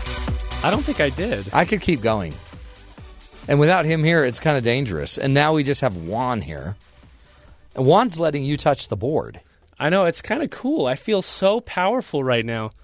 Juan, this is scary. It is a little scary. I don't think that well, this he is could turn off ethically your right. mic anytime he wants. know. Mike could kill your mic, so Which is watch not. out. It just seems. That's wrong. not ethical. That's too much power. I feel tempted though. Do you I do. tempted to what? Turn off your microphone. Could be the the Mike Pond show. I don't think it'd be very good though. Well, I'd love to hear how it goes. maybe, maybe not. Hey, um, before uh, so Maddie's not here today, which is one of the reasons why, as guys, we're daring to say more things. Uh, but- we're daring to say anything. I mean, like, yeah, even if it's unethical. um, but uh, here's one of the things. You know, ethical dilemmas are they present themselves to us every single day, and wouldn't it be nice to just know exactly how to react? Well, we're here to help you to know, know how to do that. So Maddie has been um, helping us put together, and she's put together a little piece about personal code of ethics, how to write your own personal code of ethics, and why it's so important to have one. The longer I live, the more I realize that the world isn't black and white. There are lots of gray areas all over the place, and sometimes it's not easy to know what is the right thing to say or do in a given situation. We talk about ethics all the time, but as I'm sure you've learned today, there are times it's not obvious what the ethical choice is. There are some situations where it is obvious what is right and what is wrong, though, and you want to be prepared for those situations. I'm a journalism major, and in my classes, we talk about ethics extensively, as I'm sure you can imagine. One exercise that we had to do was to write our own personal code of ethics. I thought this was kind of a busy work, lame assignment, but since it was homework, I did it. As I was writing down what ethical choices I thought were important, I realized that it was huge to be writing down how I would respond in situations before I even got there. So today, go write down your personal code of ethics. Identify what is okay with you and what's not. Then, when you're thrown into situations, you'll know how to respond and how to act. This is so crucial as you make choices in your professional and personal life. I'd like to share with you a little piece of my code of ethics to get you started. I will not change who I am for others, and I will stand up for my beliefs even when they're unpopular. Dr. Seuss said it best Be who you are and say what you feel, because those who mind don't matter, and those who matter don't mind. I know I wanted to be happy with myself, regardless of what other people think, because no matter how I act, someone's not going to like me, so I might as well like myself. I will treat people as I want to be treated myself. I did borrow from the golden rule for this one. Put simply, I will be courteous and civil in my day to day dealings with people because that's how I would want them to act towards me. I will value basic human dignity and rights and will not intentionally cause harm to other people. As long as I respect the human dignity of others, I can feel good about who I am every day. I will be transparent in my purpose and act in a manner that is fair and just for all concerned. It's important to promote a spirit of openness in my personal and professional life. I want privacy, obviously, but I'm willing to tell people the truth and I'm willing to tell people what my motivations are. I will never be satisfied with anything less than my best effort. To me, excellence is not about the results I achieve, but it's how I go about achieving them. It's not about the trophies on the wall, it's me doing my best work in whatever I do. I will seek continuous improvement. I want every day to be the best day. I want to be doing my best and trying my best all the time. By continually looking at what I need to do better, I will only be better. I will keep my promises and honor my commitments. Sometimes I've been known to say, Yes, I'll be there, I'll do that, and I haven't done it. I want everyone in my life to say, She keeps her promises, she shows up where she said she'd be. I will fulfill the moral obligations and the functional obligations of my many roles and account for my shortcomings and oversight in fulfilling them. My many roles include daughter, sister, best friend, student, church member, radio producer, roommate, and the list goes on and on. In each of these roles, I fulfill functional obligations and moral obligations. For example, in my job, I'm supposed to identify people that we can get on the radio as guests or contributors. A related moral obligation is to make sure that these people will represent the radio well and are the kind of people that we need to have on the air. We need to look at both our functional and moral obligations and make sure that they align and that we're fulfilling them both. I will always make my family my number one priority. This is my rule, my ethical decision, and I will follow it, both for my family now and my future family. I will view my life as a gift and be grateful for it and my circumstances each and every day. This can be hard. Sometimes it's easy to complain, to be a Debbie Downer, but for me and my code of ethic, that's one of the things that I view as very important. I will be optimistic and look for a larger purpose behind my actions. Everything happens for a reason. There is a larger purpose behind everything I do, and it's my job to identify the lesson I need to learn, the people I need to help, and why I'm doing the things that I'm doing. Making your own personal code of ethics will help you identify what's important to you and will help you know how to act in situations because you already have decided what's most important, what's right, and what's wrong. Your code of ethics might not look anything like mine, but what's important is that you write one. You decide what is okay, what's not okay, and how you're going to react. This personal code of ethics can be a lifesaver in certain ethical dilemmas. Make sure you write one today. That's really good advice. Yeah. I, I think I couldn't agree more when she says my code of ethics may not be like yours or yours. I think we all Definitely. smiled when we heard that. like we're all like for sure. that there's no way they're going to be alike. Uh, do you guys have a personal code of ethics? Because Juan, you're a soon-to-be lawyer in two years. Again, nothing you say matters right now because Mm-hmm. Right. everything you say is irrelevant because you're not a lawyer yet. Exactly. Yeah. and it should not be construed as relevant or, Or, legal, legal accounting advice or other professional advice. We should just make a like a little promo that I can click where you say that every Yeah. time he talks. Just so The you don't minute he have to re- starts talking, keep you should, repeating it, it. yeah. could just talk over. Just have it him. run in the background. Yeah. Yeah, have it sped up like in the car commercials. But you're going to have to you have to go take classes on a code of ethics. Yeah, there is a class that you have to take as part of law school to learn some of the ethics of the profession. Oh, some of them are common sense ethics, kind Yeah. of like the things we've been t- talking about today, but some of them are going to be more particular to the lawyerly profession, like um, client lawyer confidentiality, things like Uh, that. Don't chase ambulances, That too. stuff like Uh-huh. that. Yeah, but I'm sure we'll have a whole class on ambulance chasing, I- on how not to do Yeah, it, Um, how rather. not to do. it. But it seems like a lot of lawyers aren't taking that class. Well, sometimes you wonder. But But you, you're supposed to take it, and then But you, you're supposed to yeah, take That's it. part of the bar. yeah, and then there's a test that goes along with the bar exam, which covers all the things that you I think that's great. learned or didn't learn in that class. But to me, and um, she has to take it for journalism class. Mike, do you have to take one for horticulture? No, I do not. No. There's not an ethical. There's no responsible obligation. treatment of herbs. Well, it's like, do you want to the carnivorous plants? I don't Oh. know. Yeah. Okay. Well, um, I had to take one. I totally had to take one uh, for this show. I have a personal code of ethics. Well, that's it's called the HR um, training, isn't it? That was HR training, but I didn't Oh, yeah, take it that's till you, till about a week ago. I know that. I went two years without a personal code of ethics until HR handed me one. So I appreciate it. That's not very personal. Then does no, it do you no, any good it got if someone very else comes personal. up It with got very personal. It was very, very personal. Yeah, those videos are not nice. Don't punch a coworker. Don't punch a coworker Mm-hmm. again. Like They said again. Again. Yeah, my shoulder's starting to hurt. So not Yeah, Right. I'm sorry. It just gets away from me. Um, I I have I actually have my own personal code of ethics that was very much done the way she suggested you do it. You just you go through your roles. So I'm a husband, father, dancer, stuff like that. And how do I want to be remembered, kind of thing. as a husband, father, Mm-hmm. and a dancer. Do you have one, Sean? Well, I kind of. Yeah. Share it I mean, with I'm us. I'm a dad. Yes. I want to raise my kids, cor- you know, correctly in my eyes. So I've got to teach them right and wrong. Um, right. but at the same time, uh, well, I, I kind of go through this because I do movie reviews, Yeah. and so I get to go to movies for free. There you go. But in order to see the movies for free, I have to supply a review of some sort. That's that's the agreement that I have made with the movie companies. You'll you know it might just be easier to just pay seven bucks. or eleven, Uh, yeah, Is it eleven? depending on where you go. and then and then your Oh, I go to the kids all dollar. want popcorn and yeah. Yeah. So you know, I have to provide a service for in return for a free movie.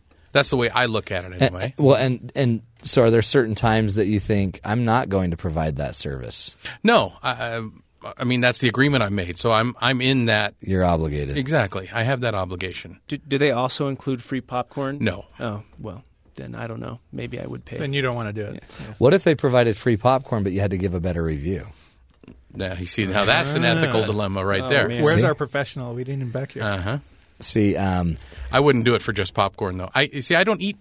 I take notes in movies, so I don't eat popcorn while I'm in a movie. What if it was like a free notepad, really nice one, legal pad even, free popcorn, milk duds, and a drink, and the movie. Would and what if someone I was can't. feeding it I can't to you? eat anything No. though because I'm taking. I'm No, but what watching if- the movie and taking notes. What if for there was a your nice kids. lady that would actually feed you while you were taking your notes? I'm sorry. I sit next to my wife a lot in these movies, and she's feeding herself the popcorn. Well, okay, but So, let's say that you is also had a lady wearing gloves and she was feeding you. you- Also having like a flashlight so you can see what you're writing, right? No, It still you would- can't have lights on in there. It's a it's teen, a movie it's a teen theater. one. What if I'm- you had on infrared glo- goggles? Jeez. She said, "What we're Uh, trying it's to bad see." enough I have to wear Supplied 3D by the goggles for the movies. They were trying to just see how ethical you are, and apparently Oh. you're immovable. Yeah, pretty because we tried to move you. good. Good moral code. Good personal moral code there. That's cool. Proud of you. yes, but you're also bringing up scenarios that are just impossible to write notes with.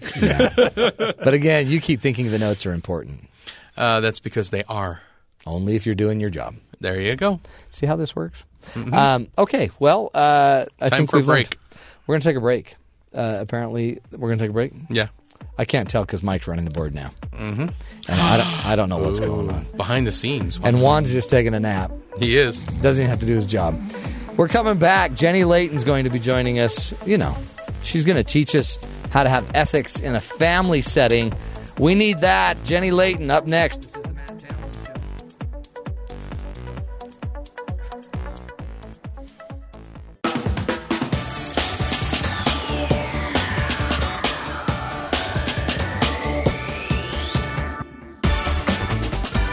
Welcome back, everybody, to the Matt Townsend Show. Hey, today we're talking ethics, and I just was forced with uh, my own little ethical dilemma.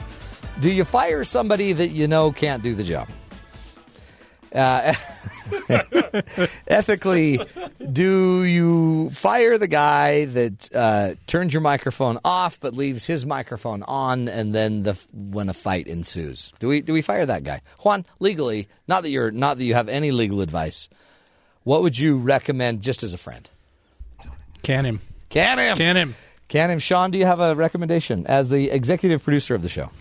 Well, we are seriously looking at HR coming down to, uh, uh, interview, yeah. assess the situation, Reprimand. and make sure that uh, all avenues are met in whatever Uh-huh. Yeah. Yeah. sort of avenue we need to meet. And no undue burdens are placed upon any parties, Oh. either interior or exterior to Yeah. the organization. No, beautiful. Thank you. That actually sounded very legal. And you know what? I would ask Mike what he thought, but because Mike is already under investigation, Right. Mm-hmm. Uh, what he says is irrelevant. No comment. Usually, usually people who are under investigation say no comment. Mike, would you like to say no comment? No comment. Excellent. Thank you. He can neither confirm nor deny the veracity of that statement. And again, Juan is not representing Mike. Uh, Juan No. is not an attorney, Not but in is any- a friend of the Mm-hmm. show. And actually, Juan was complicit in the actual error because Juan left the I board object. and I his object. Um, complexity in the hands of Michael Pond, who really doesn't even have a driver's license. Well, being that I'm the jury foreman and Matt's the Judge. judge, jury, and executioner, I do want to be the executioner, but I'm not a lawyer. but So you're not I a don't lawyer. even know Uh, what I'm doing here. You're just a friend of Mike's. all right, let's bring Jenny on. Mercy. Okay, uh, Jenny Layton's joining us now. Jenny, you know Jenny. She is the creator of the blog The Happy Gal and author of the newly released cookbook Eating or Healthy Eating: The Happy Gal Way. She's a writer, speaker, blogger, coach. She does it all, and lives in Kaysville, Utah, with her husband and five children. Jenny, welcome to the Matt Townsend Show. Hey, thanks, Matt. Hey, do you want to do you, chime in on this real fast? Uh, we're thinking of getting rid of Mike after he left my microphone on. Is- Is that Oh. I too knew much? you were going to ask me that. I already have a prepared statement. Oh, do you?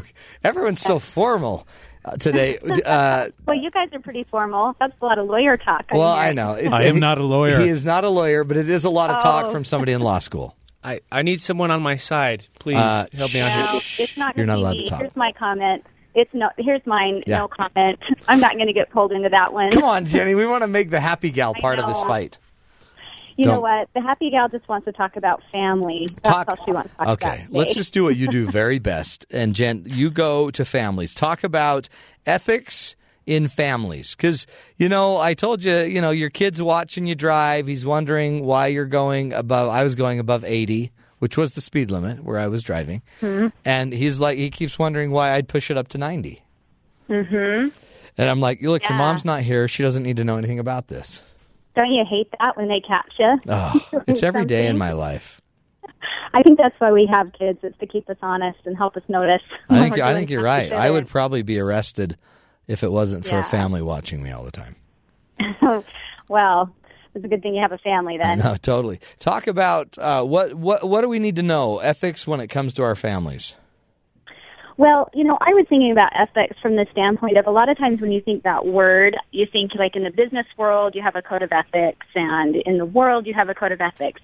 And in your family, you really do have a code of ethics within your family. I think the challenge within your family is a lot of times it's not very defined, you know? Yeah. Like in a business setting, everyone's coming from a different place, so you know, you kind of have to lay it out there so everyone's on the same page. But with your family, you assume everybody kind of knows what's right and what's wrong. Yeah.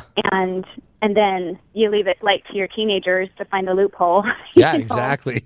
Yeah, to Not test very the well defined. yeah the, the the teenagers test the kind of the the envelope, don't they, of our Mm-hmm. ethics? Mhm. Yeah. So I think when it comes to families and ethics, it's pretty important to be really clear about what your code of ethics is Yeah. in your family. And so a lot of us just don't take the time to do that. And so um, I that's I think the first thing is just making that time to sit down and okay, what is Yeah. our code of ethics as a family? How, how do you do that? Give us some some kind of examples of because I guess part of it is just it's a, it's it's it may not be something you can do in one conversation, right? It's something that takes example after example after example. Yeah. Well, you know, it, it, I kind of think that if you're aware that you want to go in that direction with your family, you can notice problems that you have in your family over time or successes you have in your family over time and start to collect ideas so that when you actually sit down together as a family, you have some direction. Yeah. Um, I've, I've made the mistake of sitting down with my kids and asking for ideas and I lose control really fast. And so I I think you definitely want to have your kids be a part of what your family code of ethics is, but it's a good idea to discuss with your spouse beforehand kind of your game plan so Sure. that when you sit down you're covering all the right bases and can steer the conversation the way it needs to go. I So- love that. I really do because, um, as we heard earlier from Dr. Agel, it's it seems like uh, you know i- it's a complicated thing. Like he- here's a guy that studied it forever, and he's basically found 13 scenarios we're going to run up against, and 15 like manipulative techniques we use to get out of it, and and that's the pro has nail has kind of nailed it down to that. Um, but as parents, if we're not taking it serious enough to actually talk with each other and then talk with our family, they really aren't going to have a. Sh- they're not going to have a chance in life. Yeah. Yeah. And I think you just give your kids such a benefit when you have that really clear because because then they know as a family they have that identity, that family identity of what, what you stand for and who you are so that when they're up against certain situations away from you, Yeah. there's a lot more momentum going in the direction of them actually acting the way that they know they should. Yeah. And so, yeah. But, you know, I really think it's important that the kids help form that uh, code of ethics. And I actually have another word that I like to use when it comes to a family because code of ethics is sounds, kind Sounds of corporate. pretty sterile. Yeah. you know, yeah. Um, As I family- look at the attorney, by the way, uh, right when I said it sounds kind of sterile, I looked right at the attorney. Well, not the attorney, but Oh. the the one year uh, law school student. yeah, you didn't mean anything by that, though. No. I hope not. I didn't, but he gave me the evil eye. By the way, we're still looking at disciplining Mike, just for anyone that's wondering. Because Mike's Wow. not involved in the conversation. Keep going, Jen. So, what, what do you like to call it if you don't like to call it like a personal code of ethics? Well, a family mission statement. There you go. right? It's about that's Yeah. about the same thing, and that feels a little more family friendly. So Do to you- have kids be a part of it, so that um, if they're a little bit more clear on what those ethics or what the, the morals and values are of your family, and then they're also going to have a little bit more ownership in wanting to follow that because they helped create it. Sure. you know? I have a. That's the principle. No, no participation, no buy-in. Right. So, I'm, I'm, I how can I enforce a code of ethics or a mission statement that none of us participated in, but mom and dad? Right. So, if I want them to actually be willing to participate, I gotta, I gotta Yeah. let them involved, be involved. Yeah. So your question was when when do you really do that? Yeah, how do When you do you it? Really Yeah. sit down and do it, right? So I think it's easy to get kind of inspired when you hear things like that and say this and say, okay, I'm going to make a family mission statement, but when is it you're really going to sit down and do it? And I like to introduce the idea of like a family meeting every week Yeah. and um, have that family meeting be a time that you really start to hone in on what what does our family stand for, what's our identity, what's right and what's wrong, and what are the rules in this family. And so that can be one way, but boy, you've got to make it fun. you Yeah. Because they they sniff out uh, your ulterior motives really fast and don't want to have anything to do with it unless it's fun. See, that's so true because it also makes it so it's not like, hey, okay, we're going to make now like the really boring, hard, horrible life rules. If your mission statement is something that we're about and they all think it's cool, they're going to Yeah. be more inclined to participate. Yeah. Well, and so here's a fun idea too. If you haven't ever had a family meeting, you could do a kickoff, you know, and like go somewhere. Like I heard about one family that went overnight to a hotel and kind of rented out a conference room and they had fun and then they knew they were going to have their time where they were going to go and talk about who they were as a family.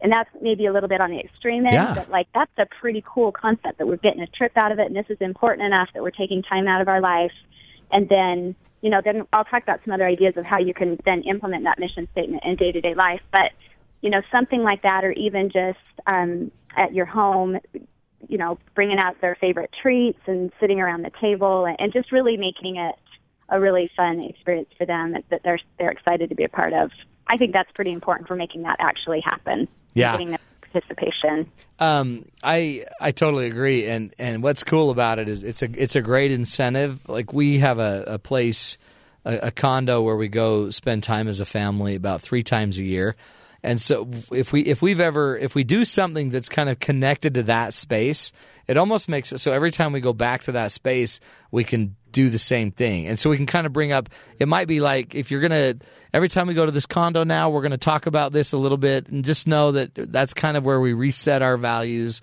we reset Mm-hmm. our principles. So yeah, if you do that as at a vacation spot or I mean, the key to this really isn't just to get your code of ethics, it's to have the conversations. Yeah. It's powerful. You're actually pretty smart, Matt. That's a pretty good idea. I'm telling you, I'm a highly trained professional.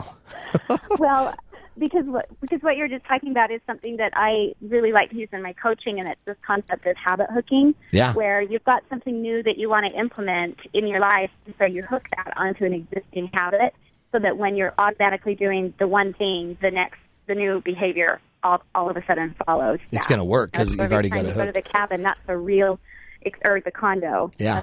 and that you really revisit it. We um, let's take a break, Jenny. We're talking with Jenny Layton, that uh, I know you know is the Happy Gal. If you go to thehappygal.com, uh, great stuff there. She's teaching us today how to help put together a family mission statement, kind of our own personal, our family code of ethics.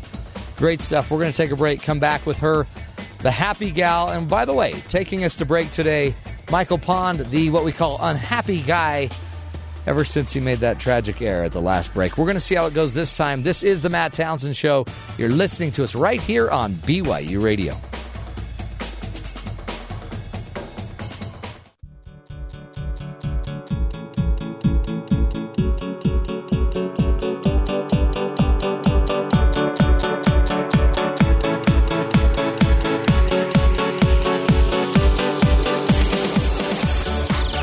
Welcome back, everybody. This is the Matt Townsend Show, brought to you live, working the board, Michael Pond. Mike, you did a great job. You faded me back in, you turned the mic on effectively. Thanks, Matt. Nobody died. Uh, just for all those listening, including HR, I think we're good with Mike now. Mike has re-earned my trust. Uh, I think I think you're back. And again, your legal representation, which has no legal say, um, you can release him. You are released. Juan, your job is done. I didn't have a job in the first place, but What was fascinating is when we had the little problem with Mike and the board, um, Juan, who was on the other side of the board taking a nap, uh, hopped right up and went over to help Mike. And now you're both on the same side. So I feel really good that now you're being represented, Mike. yeah, well, you know, But sometimes, not legally. sometimes you got to come Yeah. around the table Yeah. and just be there. You're technologically represented. You're not legally represented. Oh, and there's a As long hug. as now he's touching me. That was awkward. This is uh, the Matt Townsend Show. Today we're talking about um, ethics.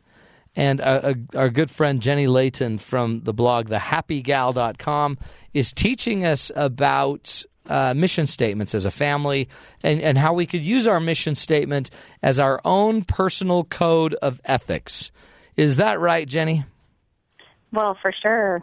Do- we have to our family mission statement we've got to live that personally and within our family it's not just to show for our kids right It's not because we, we did ours and we just put it on a pillow and it's in the living room. So then that way everybody knows what it is and, and you know, problem solved. But it's, then, Yeah. then you got to live it, don't you? darn it yeah That's the hard thing. So that's really what this is about is making the code, talking as a family, what we're going to stand for, what we won't. And then I- like our, our guest earlier, there's just a lot of nuances and scenarios that are there that I think it'd be great to talk through your mission statement on all of these different scenarios as, as they come up in life. yeah well so that's going to take me back to what i was talking about earlier with this family meeting idea Yeah. there's a lot of different ways that you could do this but this is just a really regular effective way that i've found to be able to navigate through some of the different scenarios that come up in life with the kids and actually executing the family mission statement and living the way that we've talked about that as a family we want to live. And so, you know, when you've got that regular time that you sit down together as a family and, you know, there can be a lot of things that you achieve in that meeting. I love to talk about the, the schedule for the week and kind of get everyone on the same page and different um, scenario, you know, things that come up that we have to talk about as a family. But one of the big chunks of time that we spend in that meeting is to repeat our family mission statement. So it has to be kind of short. Yeah. You Yeah, know, yeah. 'cause I have a lot of kids that lose attention really quickly, but I have a Well, whole let's team do that that, loses and their then we really attention very quickly. some, are you? What's that? Well, my whole team loses their attention very quickly as well. so, so we need to be short. Yeah, totally. And- but you Small actually short repeat it sentences. together.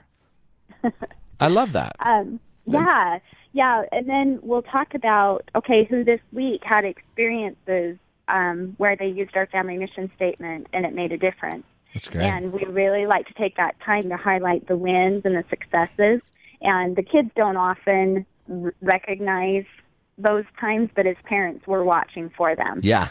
So then we'll be you able can to bring it tell up. Us about what, yeah, tell us about what happened when you were in school and you weren't prepared for your test, and you thought maybe you could look on your neighbor's paper or something. Yeah.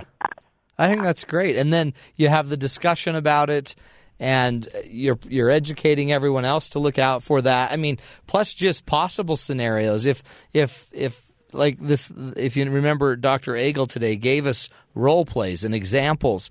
So it might be fun to make up a few and say, "Great, how would we live our mission statement if somebody, if a friend or a neighbor child asked you to do this? What would we do there?" That's cool. Role Mm-hmm. I play. love that, and you can also take that same idea with actual live examples that happened in the week that maybe didn't go so well. You know, like in our family, we really value um, loving each other and treating each other kindly. And there was this really interesting experience when there was a fight between two siblings. And when you can talk about it, not right in the situation when the emotions are running high, Yeah. but there's a, there's a reserved time each week where you can revisit those and people are more calmed down. They can see things a little more objectively and then they can make, they can see maybe where a mistake was made and how they can do it differently next time. That's so great. I mean, I, the real thing about it is, it sounds like that that's so formal, but yet it's just parenting. You're just you're just saying, make sure you're making time to actually discuss what's important. Yeah. And it's fun on a, in a conversation like this, it makes it sound almost easy to be a parent, doesn't it? Yeah, it does. I like these scenarios where it's all hypothetical. Uh, yeah. but it's way different when you sit down. That's why I said my kids told us after a while, listen, we've got to have some treats because this is, you know, we want this to be more fun. And we've had to like give assignments to the kids in the family meeting so that they're more apart and they're not just lis- listening to us lecture because it's really easy to go into that mode. as a Yeah. parent. Well, and but part of it too, your kids are younger. How old's your oldest? He's almost 15. Wow. Yeah, they're young. And then is that young? That's young. I feel like I've had him for so long. yeah. But see, what's amazing is, but when they're all kind of getting older into Teenville, all of a sudden they, they already have their own attitude, right? And their own perspective of what's right and wrong. But Mm-hmm. if you've already taught them these dialogue skills and, you know, you can even maybe adjust the mission a little bit as, as they get a little older, but it'll only really become probably more simplified. Yeah, I think so. And that's what I love about your condo retreat idea was each week that's just a quick revisit Mm-hmm. where you're just the constant exposure is kind of adding a little layer to their confidence in the family mission statement. But when it's time to really take a look at it and maybe make some bigger adjustments, that's a great habit hook. You Yeah. know, when you go to the condo, we revisit it for a half an hour, you know? I think it's great. So- Do you, um, what are some other questions that you would ask as you're putting together this mission? Ooh, I think that's a good question. Like the mission statement, is Yeah. that Yeah. you're asking? Yeah, I think when when we made ours, we just started talking about what do we value. You know, we value education, we value personal development. This was high level, obviously, with my husband and I. Right, So exactly. The year old wasn't even piping up at this point, right? Yeah. We value compassion. We value having a home that people feel welcome in. And then from there, you start to craft statements that really support that. You know, when there's conflict, we decide quickly that we're going to be unselfish. And really, even from that can emerge family rules. And that sounds like a lot of layers. But for the younger ones, compassion doesn't mean a lot, but we don't hit our brother means a lot more when they're Oh, three, sure. You know? hands off. Yeah, you could just throw that in there. Leave your brother alone. Um, and then uh, we we have this thing. It's another hook, I guess you'd call it, where at the end of the day we take family time. Maybe we always have a prayer as a family. Not always. It usually sometimes it you know It regresses into like a God. prayer You're fight. making yourself look really good. Go Yeah, ahead so and we say always have a always. prayer and a moment of spiritual enlightenment as a family. Usually somebody hold gets hit with a hands. ball and then there's there's a full-on war. but other than that going on, a a lot of times though we then that's when um, we reconnect to that purpose. And we just we've got ours just in a simple little three-word phrase and we reconnect to it regularly. And what's cool is so I have a son that is away in Mexico right now serving a mission for the LDS church and but he got to call on Mother's Day and he got to call on Christmas. And so when we then have a great moment where we're all Skyping with him and it's time to say goodbye to him, we then did a family prayer and then we just actually restated this little mission we have. Mm-hmm. And it is the most, it immediately kind of resets all of us to this purpose that we're in this together. And I envision the day that when I'm dying, when I'm dead, because I don't want to be dying at my funeral. I want to be dead. In fact, point. I do I want. think I want you said everyone that to hear already. that. I want that heard by everybody. I want to be dead at my funeral. Okay, Juan, you'll you'll be Isn't my that a bummer, attorney. though? Write that down. You want? Don't you want to be able to hear what they say at your No, funeral? Though no. I always think about. Yeah, no, I don't. The way the way it works in my family, I already write everyone's talk anyway, so I'll probably write everyone's talk for my funeral. I'll have it You all already written. know. It's pathetic. And um, I've already picked like 20 songs that I want and a bagpipe. I want a bagpiper and 20 songs. And so, Are you? What? Are you Scottish? mm, probably, Maybe you'll be in a kilt. I want to be buried in my kilt. Okay. Yeah. This is a great. I love where this story is going. I can't wait to hear. Well, I don't know how it ends, but um, I, no- however it ends, I'll probably be dead.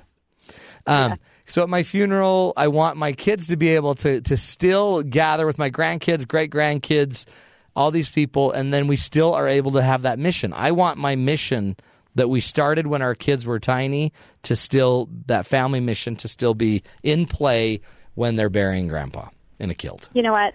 That is really cool. I love that idea because there, that just shows you the power of proactive living. Because if you have that vision already and you are taking the time to implement those kinds of things, Yeah. what a legacy you're leaving versus other people who don't do that in a conscious effort. No. They still leave a version of that, but it's not as concrete and solid and strong. So that's just really That's it. powerful. and So it's, amazing. you I know, love that. that's all I got going.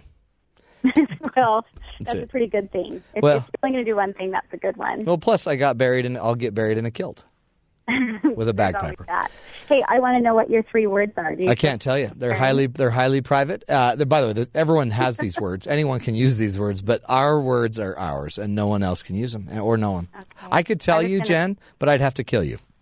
Oh, well, I don't want that. Well, 'Cause and then I'd just be so at you my know, funeral, the- the and I'm not last- wearing a kilt. Well, yeah, but the the last girl that um, was on our show that used to take that you that you actually replaced, she asked me, and I told her, and we had to kill her.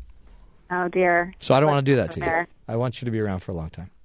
Maybe I better know all the rules of being on the show. Yeah. Well, you know, that's good. Now, you now you know. Just get me a kilt. And you know what? If you ever come in live, bring food. That's another rule. bring food and wear a kilt. I will come in live. I can now that it's summer because my kids are home. Okay. So I'm not doing the after school thing. So I'll come down next time. Okay, you promise you come down. You don't have to bring food, but the people that we tend to like the most do.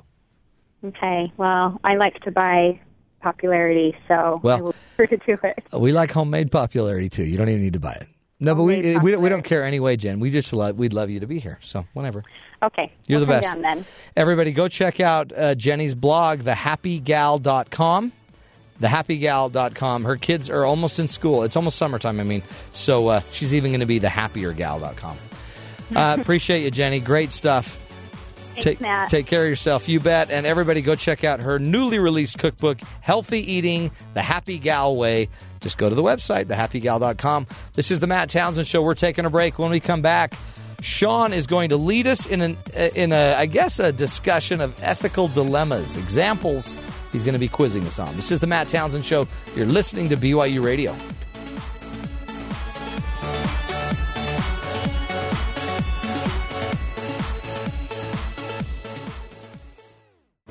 Few activities in this world are older than intelligence gathering. Every state that I know of, even the Maldive Islands, the smallest state in the UN, has an intelligence group that works for it. Every state does. The world is full of fascinating people, which is why the Kennedy Center is dedicated to understanding and explaining the interactions between governments, cultures, and peoples from across the globe. Notes from the Kennedy Center, weekdays at 11 a.m. Eastern Time. BYU Radio. Talk about good. Take a rest from stress with a moment of music and thoughtful words that renew the spirit.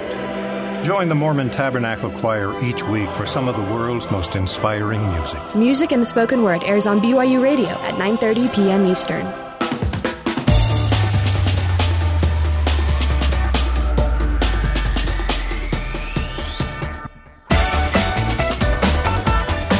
Welcome back, friends. We're coming in really loud. The helicopter's landing. Anyway, once again, Michael uh, Michael Pond is um, is testing the edges of employment as he runs the board, trying to fly the show as only Juan and James and fourteen others who have gone before him can. So he's the one out of the 15 Yeah, who has He's- helicopter troubles. Interesting. That one was hard. We were coming in hot. We were coming in hot. But you're stressed out of your head, Michael. Man, this is so fun. This is this a is a fun blast. No, you actually volunteered for this opportunity. It- yeah, you know, cross training. I'm a producer, but I also want to learn how to work the board. It's rough. I'm so sorry. Mm-hmm. No, no, no. I you're wanna doing publicly great. Apologize. No, you're honestly. There's nothing to worry about. I just hope you're enjoying your last time on the board. Yeah, it's fun. Uh, I, honestly, it doesn't even matter to me. It's fun. It's just fun. I mean, I, I mean, professionalism aside, it's fun. it's totally fun. Totally fun. Okay. Anyway, Sean, Yeah. you're really doing great. Don't worry about it. You do not need to stress. Juan is right there for you, and he's got legal representation. Hey, so Sean, um, Juan has legal representation. Mike doesn't. no, Mike. Well, no, and he- Juan can't actually Juan, represent. Juan knows Mike. lawyers, so Well, no, but Juan actually has um, board representation. yeah, yeah. Well, that's where yeah, you his can representation is bored with him. represent. Yeah. But hey, other than- hey, talk about uh, ethical dilemmas because we've been talking about them all day, but you seem to have an, a corner on. another Well, I market. thought we would use our training that we've gone Okay. through today during the show Okay. and see if we've learned anything All right, today. for sure. So, what have we learned on the show today, Matt? Well, we've learned we've learned that some people should just be producers. and he's not even listening, so that was easy. Exactly. And we've uh, we've learned Juan, uh, Juan can't give legal advice, That's true. That is true. and um, we learned about mission statements, and we learned that there's just a lot of work to be done ethically. Mm-hmm. So, I found a list of uh, little moral dilemmas, Okay. and I thought I'd present them. Yeah, bring and it on. See, Bring it on. You know what we can discuss. Okay. Found this actually on a website called Divine Caroline, Okay. and so here's the first one: Let's hear it. Is it okay to use work supplies or mail for personal purposes? No. Absolutely not in any way, shape, or form. Actually, mail is free. So if I use my own envelope, I think I could probably have the mail person, mail carrier pick up the letter. Yeah, uh, yeah. If you put your own stamp on yeah, the letter, I and use stuff, my own stamp, do all that. I could taking it probably to taking it to work to actually put it in the mail, I don't think is a bad thing. do- no, that's probably no, not. A problem. yeah. that's good. But as long as you pay for the postage for your Yeah. own mail, yeah, you're Use- fine. Yeah, and you use your own But- ink from your own pen. Is it okay for you to pick up a pen when your wife calls and write the shopping list on a post-it note before you go home? Hmm. You guys are all thinking about food right now. I can tell. Uh, no, but that's see, that's you know, people do that. they do. Yeah. But that's why I write everything on my phone Okay. because unless my company and paid we've, for we've my- got to get a way to get the ink off of that screen. so true. All right. So you find twenty dollars on a bus seat. Do you ask around to see if anyone dropped it? No way. Slide it in your pocket and get off the bus. that's whoa. You want to say something, Mike? Speak into the microphone, Mike. Well, I just I don't know. Whenever I see money, I kind of leave it there. I think s- somebody who's missing it might look back where they think they left it. No, you, that's not what you're thinking. You're thinking, is someone filming me? Mm-hmm. That's what you're thinking. Am, I, Is this am I on NBC? YouTube? Uh-huh. Is this ABC? I don't know. yeah. Is this the What Would You Do show? Yeah. What would you do? Uh, so I, I would actually look around and say, hey, did anybody lose 20? But then if somebody says, yeah, I did, then I'd say, hey, me too. Cause, so we're both out 20, I guess. Mm-hmm. And then I'd stick it in my pocket and walk away. Well, that's when you ask them, what does it look like? Because that's what they always ask you. Like, was- oh, I lost a wallet. What does it look like? Doesn't work with a twenty dollar bill. You just though. gotta Those say, are did pretty it- did generally anybody lose any recognizable. money? Yeah. Yeah, it's green. It has numbers on I, I it. have no I problem Can trade ask- it for things. I, I I don't have a problem asking that question. Has anybody lost any money? Yeah, I would ask that because then you can they can say, "Oh yes, I lost twenty dollars." Yes. they can look in their pocket and Right. see. And if you say, "Okay, well here's here's the twenty I found," yeah. yes, so uh, that makes it a little easier, I think. Yeah, I think that's better. All right, um, here's one for the, these two actually because I know they have desks that they sit at where this Yeah. could happen. Your partner has left his or her email open on your shared computer. Oh boy. Is it okay to look at the inbox or what about a specific email? Because I saw Mike doing this today. Yes. You did. Yeah. You did. Yeah. Who, who, whose email was I on? The person that was that shares that desk with you, What, what did it look like? like an email. it looked like a $20 bill. I don't know. I kind of feel like that's happened a lot here. Uh, I'm sure it has, actually. You know, because we use a lot of the same computers. Mhm. Uh, usually, I will minimize the Oh, that's cool. Mm-hmm. Right. because Yeah. I don't want to mess After up you've read anyone's it or work. before you read it. I try not to read it Good. myself. That was very good of you. Yeah, I don't know. What do you mean a specific email? If I'm looking for You s you happen to see an email that has a juicy subject. oh, I don't know, and it's about you. Yeah. No, Um, if it's about me, then I'm all in. Because Then you'd read it. Yeah. so That's if it was a, funny. if It- it was it's a woman, concerning me. Yeah. Okay. What if it's an email to HR regarding your soon-to-be termination? I don't know if that email would exist uh, for much longer after being at that computer. it does. Oh, you would actually you'd eliminate it. Oh, it- it's already been sent. I thought this was like in the process. Oh, okay. Hmm. This is weird. This is very weird. Hmm? These are good questions. Though. These are great. Give us another one. Okay. Uh, the clerk at the grocery store gives you too much change. Oh, you got to give it back. Do you tell her? yes. I've actually had my mother do this with me. She gave when you I was too when much? I was a teenager, we went to the store, um, and as we walked out of the store, my mother realized, wait a minute, we we've got too much here. Really? So we went back and, and gave it back. So that's a good mom. Mm-hmm. She's a keeper. I always I've, so I've, I've always I've always done that myself and tried to teach my kids to do that as well. I think that's that's that's the lesson. You know, that's kind of the standard parenting example. Yeah. Honesty. Honesty. It's the best policy. Okay, here's one. Is it okay to stretch the truth on your taxes? I I have an example. I have an Okay. example. A home office that's also a playroom for your kids, Mhm.